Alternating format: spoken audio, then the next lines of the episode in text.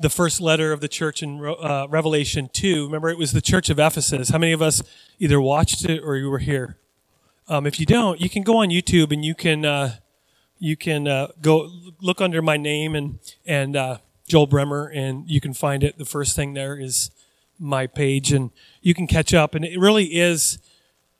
I would say it's one of the most important things to talk about as a church globally around this community around is to remain faithful to God, but that He would be your first love, that He would be the first thing, that you would love Him like you did at first. Because my story, I said it last week, but my story is I, I, I thought I was going to win the world, world for Christ. And somewhere along the line, when I was in college, I was a youth pastor at the same time in college. And uh, I started doing ministry and doing things because I felt like I had to. And I lost the love. I was doing the ministry, but I wasn't remembering who I was doing it for. I was doing it for God. And uh, so, Revelation 2, and so the first letter is to the church of uh, Ephesus. And I want to kind of review that because it's such an important thing. This, the letter that we're going to talk about today to the church in Smyrna, it's a little bit different. In fact, if I were to receive that letter, I, I would want to shred it or burn it. Don't take that the wrong way. But I don't like, I, the message is like, you know, um, you know how you get like, here, good news, bad news. But sometimes you go, bad news, bad news, right? Like, which one do you want first? You want the bad news? You want the bad news? You want the bad news or you want the worst news? Right? I don't like when that happens. Like, when my boss, which I rarely see, my boss is in Lewiston, but the first thing he says is, you got to straighten that little can right there. And I'm like, good morning to you too. I love you. Want a hug? Go Seahawks because he doesn't like the Seahawks. But um, the thing is, this is such an important thing in this. The point of the message was this return to your first love. Interesting. Aha.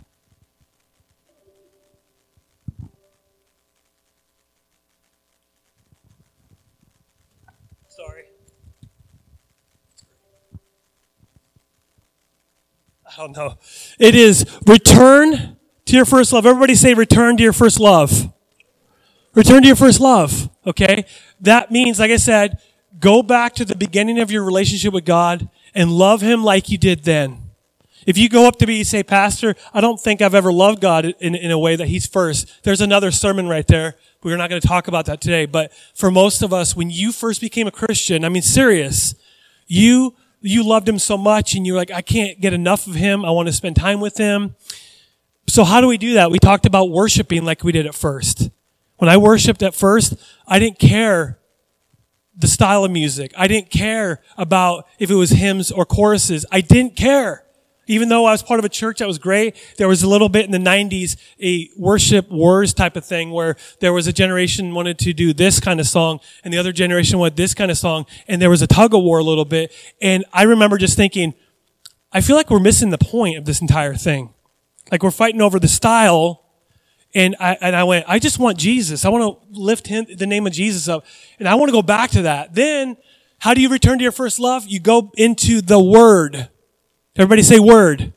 Listen, it's as simple as this. If you're not reading the Bible, you're, you're not going to be returning to your first love. I can prove that because I've lived it out. Okay, I know when I haven't been close to God, and it's the times where I struggle to open up the Bible. The third one is witness. And this is an important one because you have a story to tell. I've heard some of you guys' stories. You say, this is how I used to be. This is what God did to me. And this is where he's taken me. And you have a story to tell. You allow Jesus to change you so much that you go up to the people around you, your family, your coworkers, your spouse, your neighbors, and for somehow you fit in Jesus, what he did to you what he did for you, how you're changed, how you're different. And the first thing you gotta do is you gotta allow him in to your heart. And so that's what the last week's thing is. And so it's vital. It's vital that you do that. So today we're talking about the second letter. And, uh, it's this church in Smyrna. Hayden, can you sit up here really quick and change? And I, I don't, you got it? And, uh, thank you. Never mind. False alarm. You're off the hook that I don't I don't have time to look at that little plug-in, but it says it's the letter of the church in Smyrna. And I love this one because the point is, and you'll read it and you'll go, it's all bad news. How can you say what the point is? When I read it, it says, remember God's faithfulness.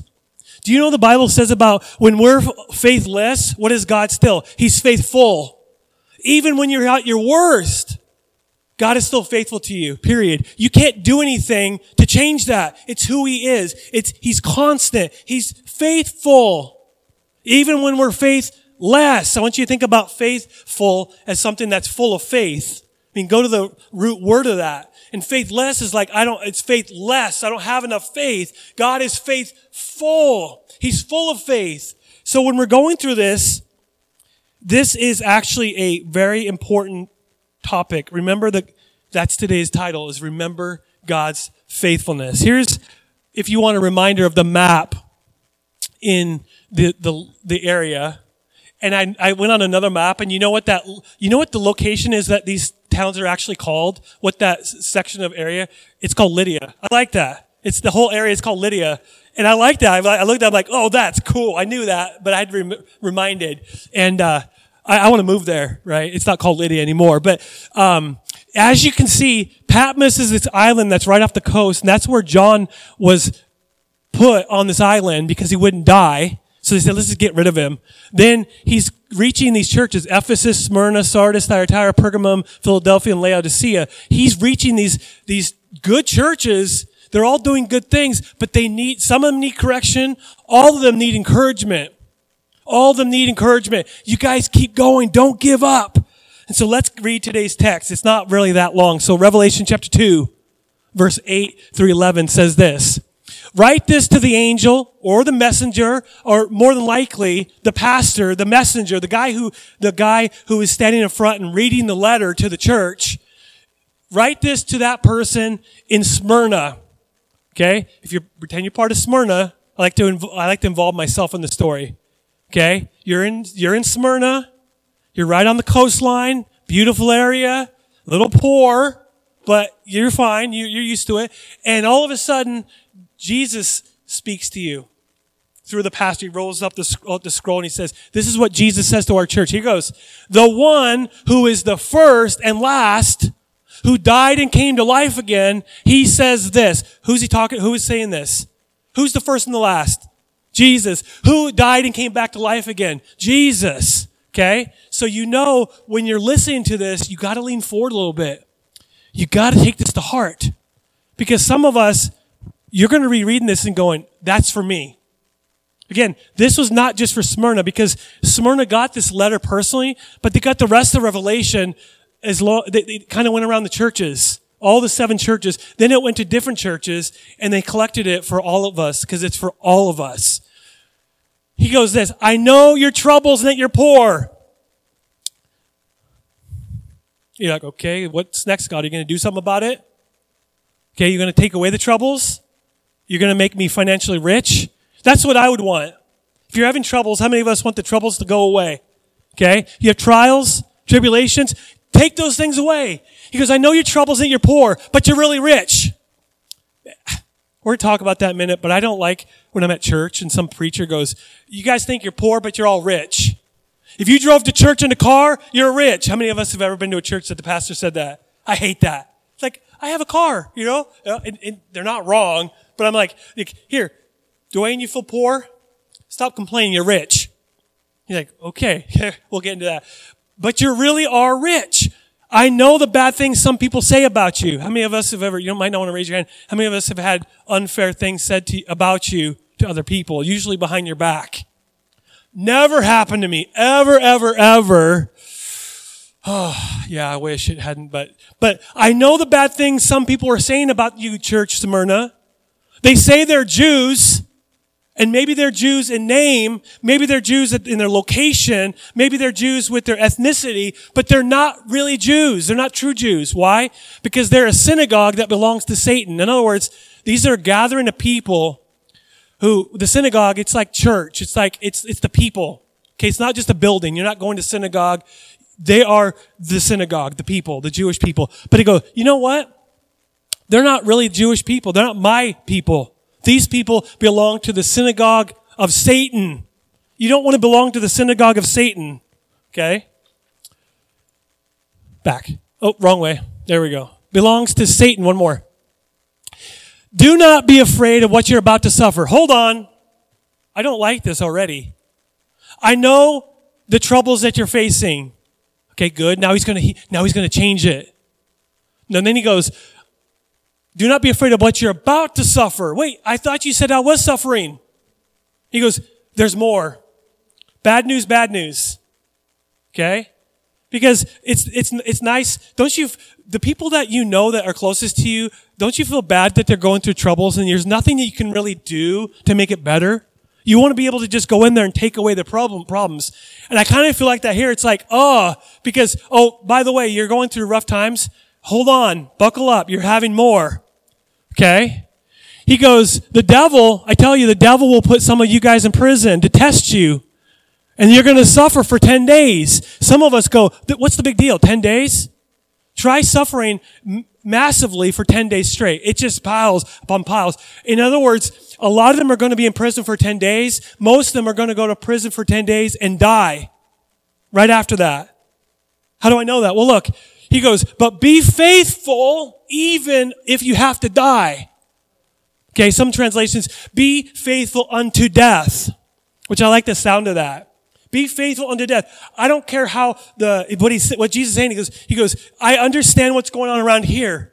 I understand how bad it seems, but remain faithful even when you have to die. Why? Because if I, if you do, I will give you the crown of life. I want you to imagine for just a moment, you pass away. You, you, you close your eyes and you wake up instantly. It's like instant to be, to be without this world, you're in Christ, okay? You're with Christ. You wake up, you come up to Jesus, you bow down to him, and we'll talk about this crown of life in a little bit, this crown that he puts on your head. A crown of life. I don't know how that would make you respond, but to me, I'd want to even worship him even more. But he's given me this crown of life. This, it's a crown of victory. It's a crown that you made it. You crossed the finish line. If I have Jesus doing that, what else do I need in life? And then he goes, he says something that he says to every church that's in Revelation 2 and 3. Everyone who has ears to hear should listen to what the Spirit says to the churches. And then each church has their own individual little tag at the end. Those who win the victory, again, think about crown of life, and then take about, talk about victory. Those who win the victory will not be hurt by the second death. You won't go to the lake of fire. You won't go to hell. You'll have victory in Jesus and you'll go to heaven and you will not have to experience that second death that some people are going to have at the end of time. Now, again, when I was reading that this week, because I get excited about the Ephesus one because even though it's a very serious one, what did Jesus say about the Ephesians if they were not to go back to their first love? What was he going to do for that church? He's going to go into the church and he's going to take their lampstand. In other words, I'm, you're not going to be a church anymore. You're not mine. You're not mine. So it's a very serious one, but I go, let me go back to that one because I got a little excited. This one, I, re- I read this over and over and I said, I don't even know what to say about it. Like if I gave you a letter or an email or text, or I just plain told you, I got some bad news I heard. And I know you're going through rough times, but trust me, sister, brother, it's not going to end right now. And, and, not only that, but you might go to jail for doing what you're supposed to do in Christ, and they're going to threaten to kill you if you don't renounce your faith in Christ. But for some reason, God says to remain faithful even unto death, and you're like, and then, oh, let me roll the scroll up. Okay, that's it. The end. Love you, Jesus says, right? And you go, I don't, that's horrible. But you know what? I was reading that, and uh, it is depressing they didn't do anything wrong. There is, this is one of the two churches that don't get any correction. Right? The church in Ephesus, they lost their first love. This church, what they're guilty of is having bad things happen to them. Right? How many of us have ever had bad things happen? To be honest, some things that I have bad things is because I'm an idiot. The second way that I have bad things happen to me is something I didn't do. It's unfair. People say bad things about me. You know, all sorts of different things. Maybe you're poor. You, you don't have enough to, you have more month at the end of your paycheck. I've been there. We've been there. And so I understand. It's like, why do I, so they didn't do anything wrong. They've, what wrong has been done to them. So what do you do? Now, the church in Smyrna is going through troubles. They're financially poor. People are saying bad things about the people in the church. Good or bad. I mean, if they deserve it or not, I don't know. I was looking at Smyrna, the town and the, the church. They were called the persecuted church. That's what they're known as. They were the most persecuted church in the ancient world. If you look at all the churches that are mentioned in the Bible and the ones that are in Revelation, the ones that are in Paul's letters, if you look at all these churches, they are the poorest of churches. They don't have money. Some of us have been part of churches like that. Okay? Some of them are going to jail. Some of them are going to die. How many of us wouldn't want that letter from Jesus? Hey, I know you've done good, but I've got some bad news for you. Now, I was trying I was trying my hardest to think about what what in the world can I really say about this? And the Lord kept bringing back to me as you read it, you'll, you have to kind of go and read it for the whole thing of it. And there's only one thing that I can come to conclusion. The first letter we said, return to your first love. The second letter, the point is, I am faithful. God is saying that. You go, well, I thought it said, be faithful unto death. It does. But if you look at the entire letter, it's very short, four verses.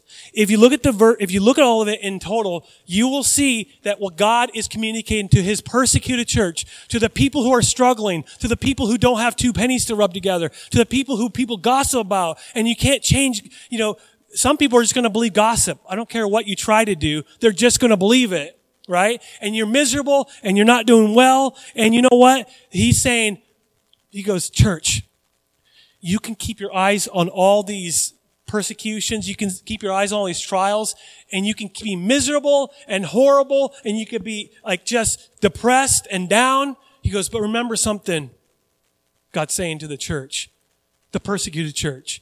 I am faithful. We'll talk about why that I'm saying this. And I want to talk specifically about, you don't have to raise your hands or if you're online watching this, you don't have to say this, but I'm going to talk specifically to people who are going through something right now or you've been hurt in the past and you need healing. Man, we've been talking about this with the men's group on Wednesdays for a long time that some of us, if not all of us, have things that we've dealt with a long time ago and it impacts us even to this day that God, we need to allow God to heal it. We need God access to those areas. And so if you're going through a trial right now, or if you have something, a trial that you went through in the past that you cannot forget, it's, it's ingrained in your heart and in your mind. It's literally branded into your brain. You cannot ignore it. What needs to happen in all of us is we need to pay attention to what Jesus is saying here. In the middle of that, you are suffering. There's gossip about you. You're just plain miserable. Maybe you're poor. You're financially. How many of us, is it fun being poor? Is it, is it fun to have not enough money? How many of us have ever been poor? You are poor. Or, and, and, uh, and it kind of brings out anxiety. Not kind of, it does. Where are we going to get that? How are we going to pay for that? Uh, yeah, uh. And everybody's like, just trust God. And you're like, okay, I'm trying, right? So remember, Jesus never said, blessed are the poor. He said, blessed are the poor in spirit. Okay, this is, I don't believe in the, I don't believe that God just gives you, here, here, here's a thousand dollars, here's a million dollars, here, just have it, have it all. He's not like Oprah. Everything under your seat. There's a thousand dollars under your seat. Everybody gets a free car, right? That's not what I'm talking about. But we're going to talk about a little bit. This church was broke. And some of us, we have gossip, we're suffering. And let's just be honest. Maybe you who are watching or you here, you're just plain miserable. You're not happy. Maybe if you're being honest, you're depressed, borderline depressed. You have nothing to look forward to we need to lean in and learn something from the reading today. The reading, the first point of if you're going to learn something is you need to remember that God has been faithful. What I'm asking for each one of us, including myself, is we need to have a little history lesson with ourselves. We need to go back in time in our memory. we need to visit the bad things, the ugly things, and the good things. Okay, the bad things are the things that have done, been done to you in the past, and maybe even the sin that you committed that God has forgiven. And then go back to the times where God has been faithful and revisit those times. And you'll see, if you look at your story, if you can look at all the points in your story, you will see that God has been faithful all the way from salvation until now. He has been faithful from beginning to end. He never changes that. And how do I know that? Because in the middle of your battle, in the middle of your trial, isn't it hard to see God's faithfulness when you're in the middle of a storm? Why? Because there's rain, there's fog, you can't see what's in front of you. But all, if you had a 30,000 feet perspective and you're flying over and you can see that God not, He didn't wave you from the other side of the storm and go, come on, you can do it, right? He walked you through the storm with you. He doesn't just, see, I, if I'm, if I'm telling someone to go through a storm, I'm, I'm waving from my house and going, come on, I don't want to get my hair wet, right? I don't want to get my shirt wet. I don't want to, I don't like rain. I grew up in rain, don't need it. You guys come on. God goes, you know? I'm going to get my hair wet. I'm going in the middle of your storm because I am faithful. And so when you're going through your journey in your memory, look back to those moments. Because how much, how many of us, you don't have to raise your hand, but I will. It's easier to look back in the past and look at all the bad stuff that happened to you, right? I can think about what's been done to me, what I've done, all the sin, all the ridiculousness, all the stuff in my past. It's easy to pinpoint those. But if you pause for just a moment and look in the past and you can identify those, but you can also see where God's been faithful. And how, why do I say that? Because if you can remain remindful of God's faithfulness in the past, you'll realize that He has always been faithful. And it will, it will help you to continue going through your trial if God is not allowing the trial to disappear right away, like in Smyrna. He didn't just disappear the whole thing. And so God literally does not change. He is the same, what, yesterday, today, and forever. Some of you guys have been reading your Bibles. He's the same, yes, he, he's predictable. I've talked with someone that says he's so unpredictable. He's so angry. He's unpredictable. I, I don't read that in the Bible. He's pretty predictable. He loves obedience. He hates sin. He judges sin. He goes to us and he goes, I have a plan. You go into, you go through Jesus Christ and you're saved and you're going to have a relationship. God never changes. He planned his, the salvation of Jesus all the way back in Genesis. That's how much he doesn't change. Right? God said he was going to have the serpent's head be crushed. Right? by the seed of the woman, by Jesus. So God never changes, and the same God from the Old Testament is the same in the New Testament. And He's the same for you today, 2,000 years later. Now, I want you to notice at the beginning of the letter, there are counterpoints. Point, counterpoint. First and, first and, perfect. You guys pass. Some of you guys like first and second first and home. I mean, what?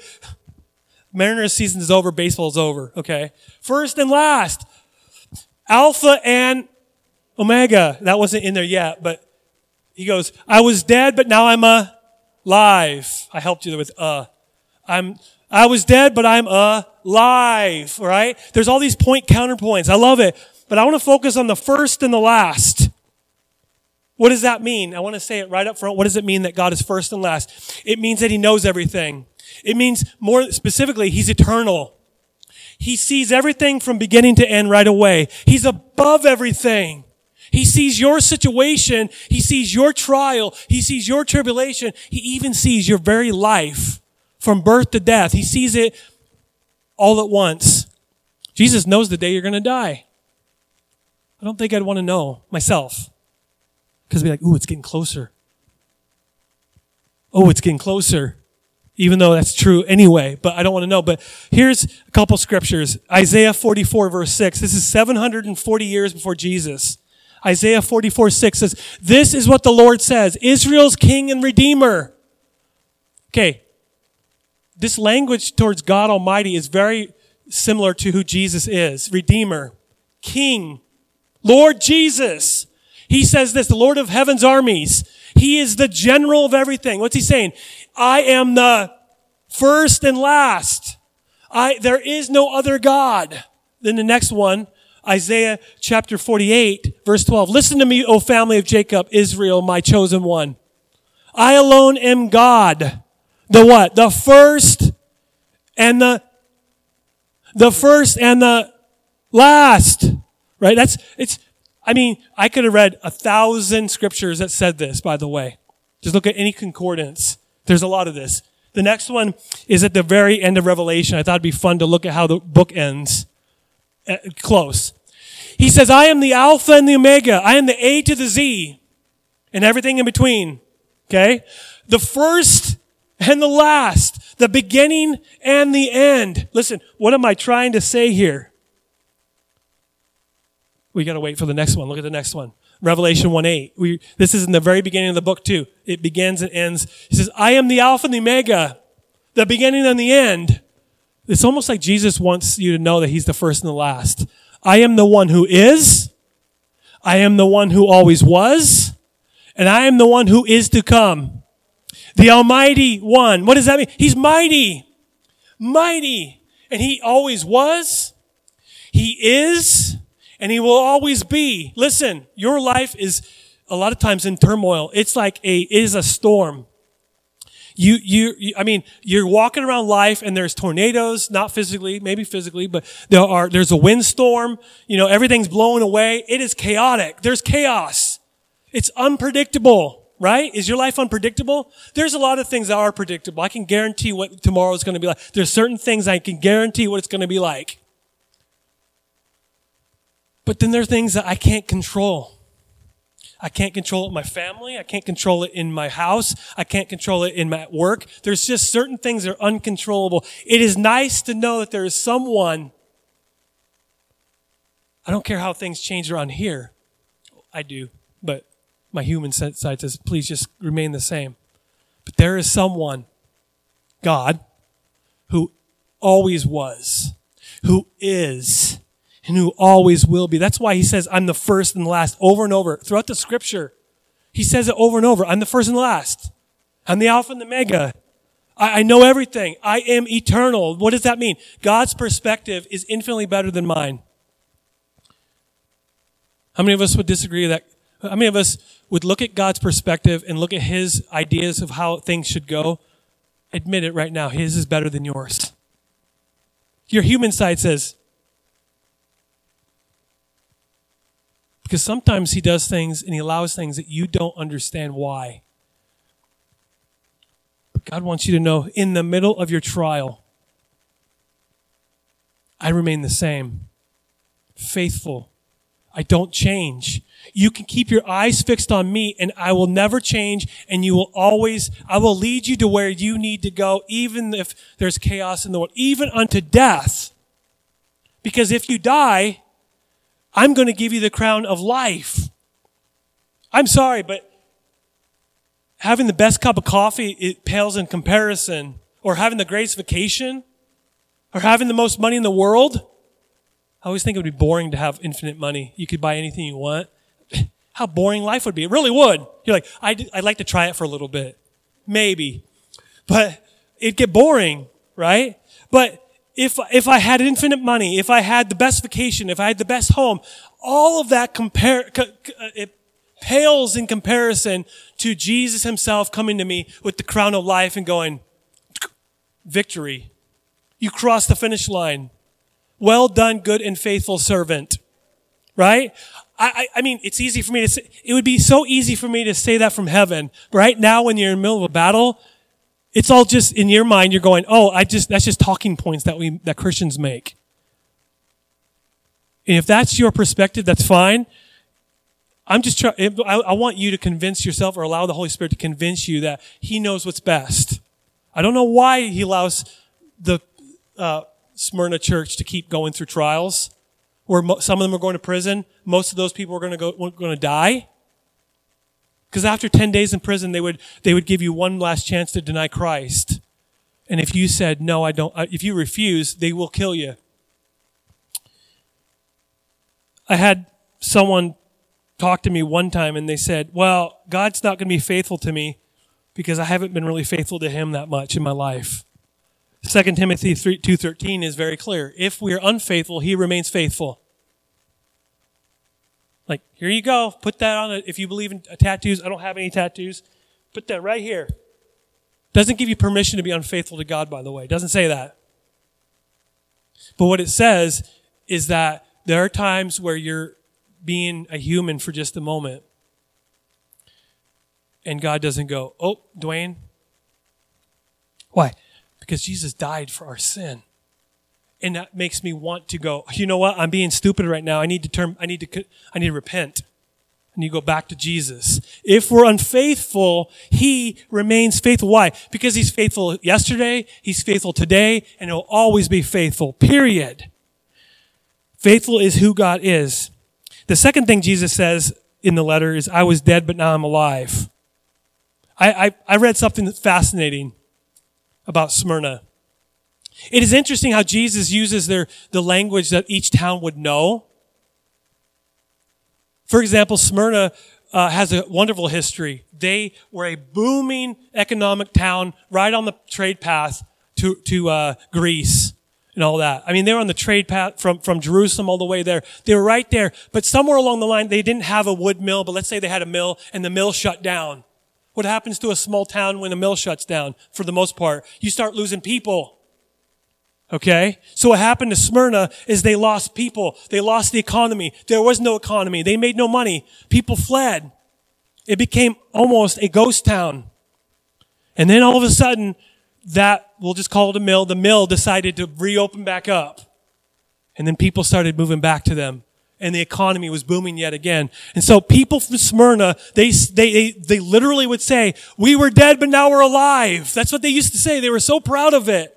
They were proud of their town that we were used to be dead, now we're alive. It was a, is a source of pride. Then Jesus comes in, he speaks to the people that would have known that phrase. And he goes, that's great. That's a great testimony of your town's uh, uh, comeback, you know. But I have a better. I have. I can top that. Me, I was dead, but now I'm alive.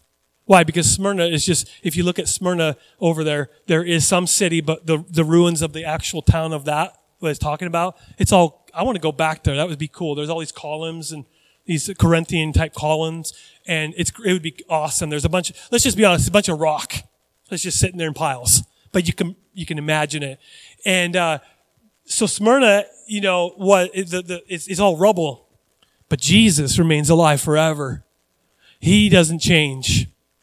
The God, the God of our, of our lives is always faithful. His economy doesn't fail. And I don't mean just financially.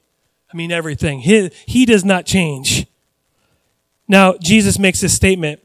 I know you're poor but you're really rich. Now, the word for poor is an interesting one because in the Bible, there are two words for poor. For the majority, when he says, when, when the Bible says poor, it means like working class poor, like, you know, paycheck to paycheck. You ever been paycheck to paycheck? That would be you poor.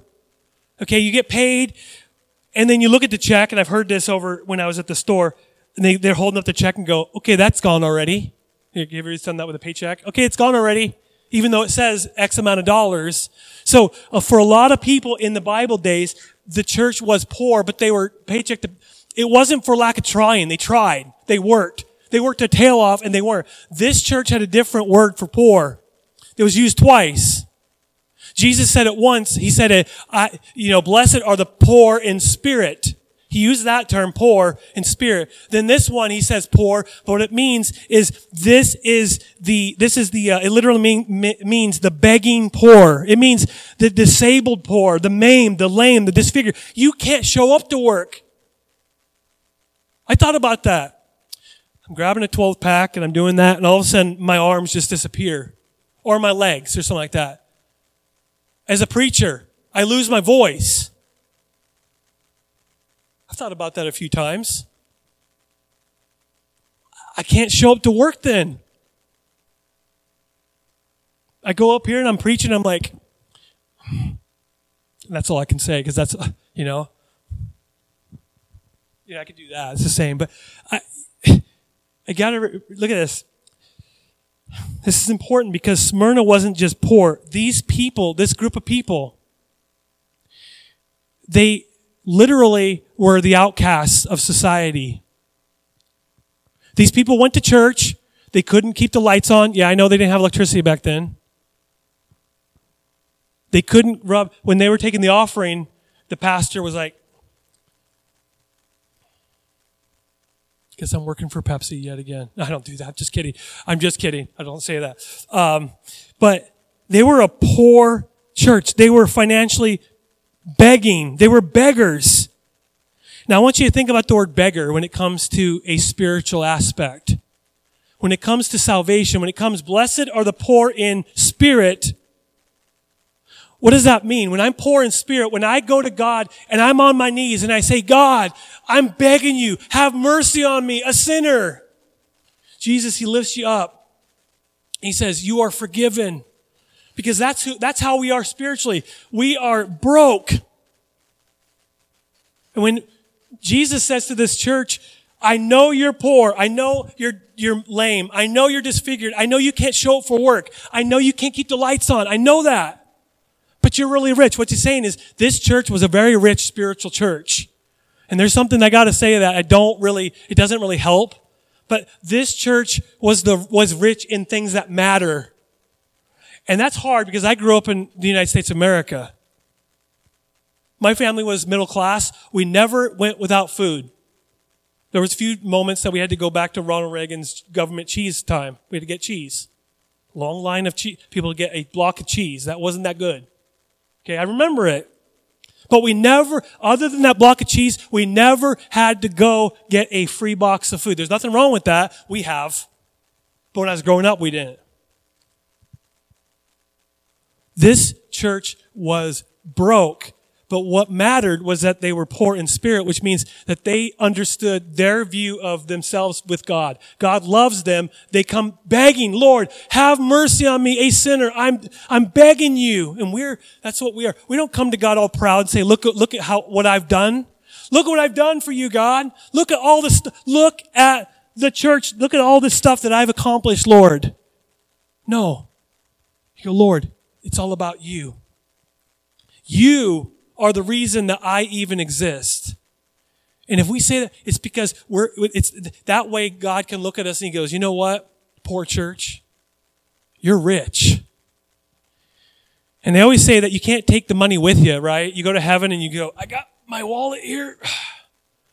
I got my phone. I got my video games. I don't know, whatever. I, I got everything. And you're going to go, no, you're going to have that. You could be buried with it. I saw this one time, this picture, this guy got buried in his car in the ground. Whatever. I'm sure he's really enjoying it, but the reality is, we as a church, we as Christians, we as Christ followers, and I'm saying this to myself, we need to be rich in the things that really matter. The things that you can take with you. The things that when you go to heaven, they're the things that last. Again, it's not, it's, it's not a, it's not a sin to have some money. It's not. Jesus never said, blessed are the poor. Because a lot of people would say, I must be really blessed because I have nothing. doesn't say that. You have to add words to the Bible or take them out. Okay? It says, blessed are the poor in spirit, where they know I am a beggar at the bread store of Jesus, of the bakery of Jesus, and I am a beggar. Lord, give me some bread. And he goes, Gladly. Gladly. Because I earned it for you. That's what it means to be poor in spirit. That's why he said they are rich.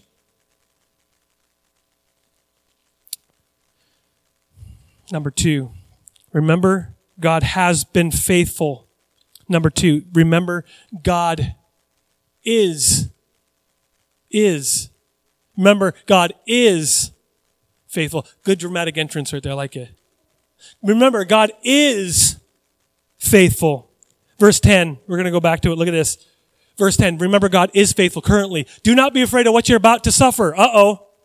I tell you, the devil will put some of you in prison to test you. And you will suffer for 10 days. But be faithful even unto death.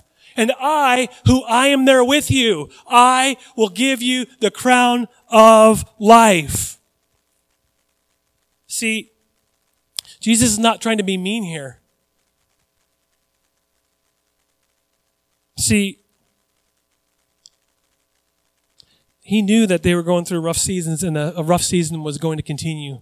He knew they were going to die.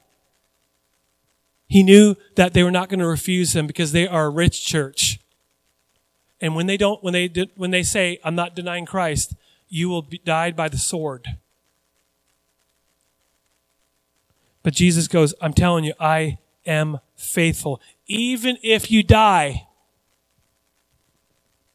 I had another conversation with someone. To to live is Christ, to die is gain. So it's a good thing. So when these people are suffering, Jesus is going, wait 10 days. It's going to be painful. It's going to be miserable. But I am faithful. And if you don't believe that, he goes, when, even if you die, I'm going to give you the crown of life, eternal life. I'm going to give you eternal life. And if you're going through a trial right now, I want you to know something. It might not end like you want it to. But your trial is going to end at some point. You're not going to have an eternal trial. I wish I could say that your trial would end today, right now as I'm speaking, and maybe it will. Pray that it does. Don't lose heart if it doesn't. Trust God. Be faithful unto death. Be faithful to the end. And He will give you the crown of life. Number three, Remember, God not only was faithful, is faithful. God will be faithful. But his faithfulness is not always going to look like what you think it's going to look like. You know, I was reading Acts chapter 12. It was interesting. Two things happen in Acts chapter 12. Let me make sure. Yeah, Acts 12. Number one, James, the pastor of the church in, in uh, Jerusalem, it says that he dies by the sword. Remember that? Right in the middle of that, right in the beginning of that chapter, it says that he dies. He gets martyred. We have it written in the Bible. A couple verses later, you have another person that gets, that is in prison. Peter, who God rescues him. And I read that this week going, now is God faithful to one but not, not the other? So James dies by the sword. God wasn't faithful to him? God ignored him? I don't, I don't believe it. I know that Peter will die at some point really soon. But God chose for some reason, because he had more work for him to do. Peter, I'm going to rescue you. James, you're coming home. James, you're coming home. You're coming home, and it's now. And James, he could tell us if he were here, he'd say, You know what? Don't weep for me. Of course, it's been 2,000 years, but don't weep for me. That day that they drew the sword and I went home. I was with Christ, and I've been there since. That's a long time to be in heaven. Peter, he had to suffer for a few more years, a couple year. He had to suffer for a little bit, however long it was. Another example I thought about Corrie ten Boom. I read about her long time when since I was first Christian. She escaped the Nazi camp, but her sister didn't. So again, I look at two examples, I say, was God faithful to one and not the other? No. No.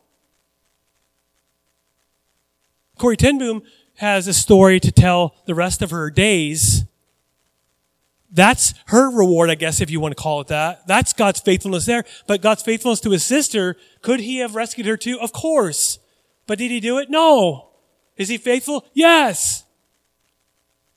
We can't control that. See, faithfulness, God is faithful doesn't mean that it's everything's always going to go our way. Here's where I go wrong, and I've been wrong for um, a lot of my Christianity, is my view of God's faithfulness is hinged on the fact that everything's going well or not. If things are going well, God is good. God is faithful. Amen. Come on, people. Let's do this. Come on. Let's get, let's be faithful to God. God is good. But the moment I, I, something happens, I'm like, God is good, I guess. I go in there. God is good. God is good. And then I come out and like, hi, God is good. How you doing? Right? Like it's phony. Some days it doesn't feel good. But I want, what I'm preaching to you about is the fact that God is always faithful. We need to be faithful even to the point of death. What does that mean? Till the end. No matter what happens. The, the last little thing is what happens um, to the church in Smyrna. The pastor is a very well known guy. You can look him up. His name was Polycarp. Polycarp was the pastor in Smyrna, and Polycarp was a disciple of John. John discipled him, allowed him to be the pastor of Smyrna, and a couple years after this was written, Polycarp was arrested. He was tortured for 10 days because that was the normal time that they would arrest you for 10 days and give you a chance to re- renounce Jesus. He was burned at the stake and that wouldn't completely kill him. He was still preaching at the stake. Then three of them came to Polycarp and stabbed him over and over and over until he died. Polycarp, pastor of Smyrna, continued to preach to the end. That means that he is faithful to the, unto death. Polycarp was, and he never denied Christ. He's faithful unto death. What does that mean? There's two things I want us to get. Number one, if you don't get anything else, remember, God is faithful. But another important thing is don't give up. Don't give up. Don't throw in the towel. Not yet. Because God is running the race with you.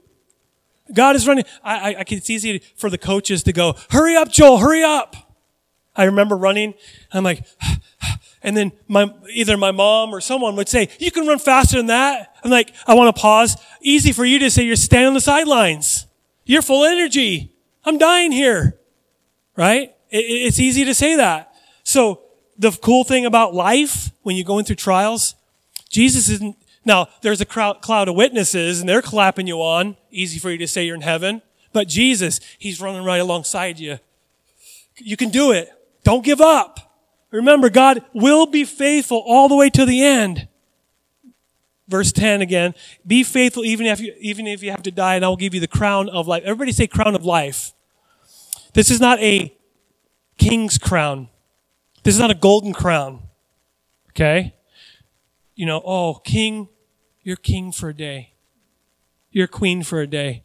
There you go. Here, wear your crown proudly.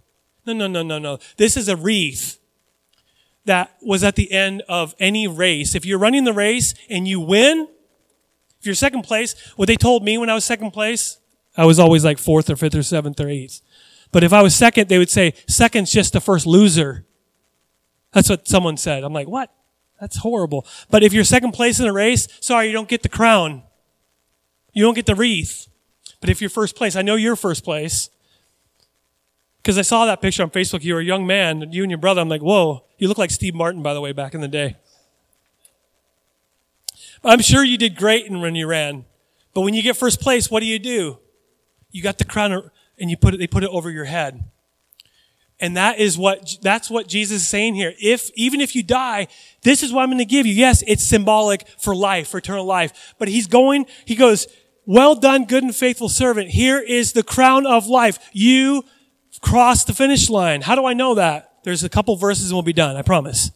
I could not, I could not leave you guys without reading these verses. 2 Timothy 4. Remember, Paul's getting ready to die. Many people say that he is this close to death. I mean, he's talking about days or even hours. Second Timothy, he's it. He knows it's over. He goes, I have fought the good fight. Because I'm sure he hears them talking in the other room. I have kept the faith. Now a, a, a, what?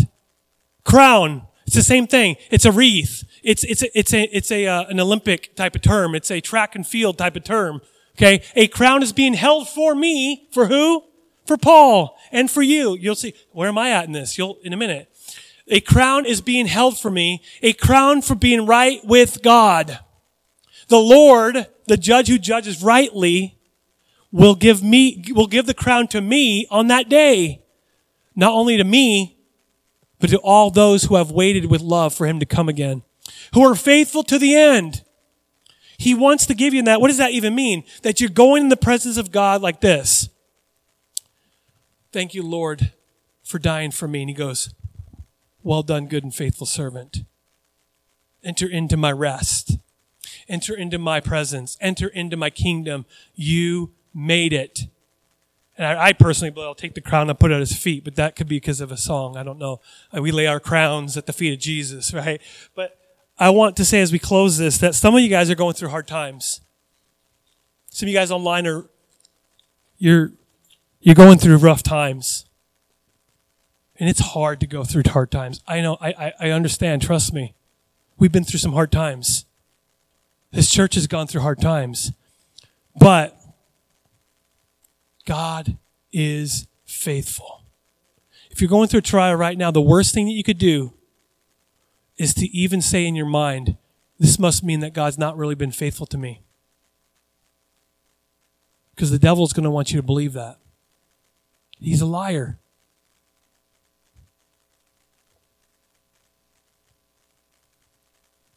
We need to have perspective eternal perspective that this world it's it's it hurts to go through trials but the reality is in the grand scheme of things if eternity exists and it does this is just a drop in the pan just and it's done just one drop from a spigot just and it's done and if that's the case then we need to trust that Jesus is the first and the last he's eternal and he's faithful Heavenly Father, thank you that you're faithful. Your faithfulness is true. Your faithfulness is yes and amen. You are God Almighty and you are powerful. And we love you, Lord God, and you love us. And sometimes we go through rough times and rough seasons, and it doesn't mean that you forgot about us. It doesn't mean that you forgot about the church in Smyrna. What it meant was that they were able to go into eternity with the crown of life because they remained faithful to the end unto death. And for us, Help us to remain faithful even unto death. All the way to the end, Lord. Help us to be faithful. We thank you for your faithfulness. Help us to take this to heart that you are faithful yesterday, today, and forever. In Jesus' name. And everyone said, Amen. God bless you. Wednesday, 7 o'clock, men right there, women on the other side of the church building. God bless you.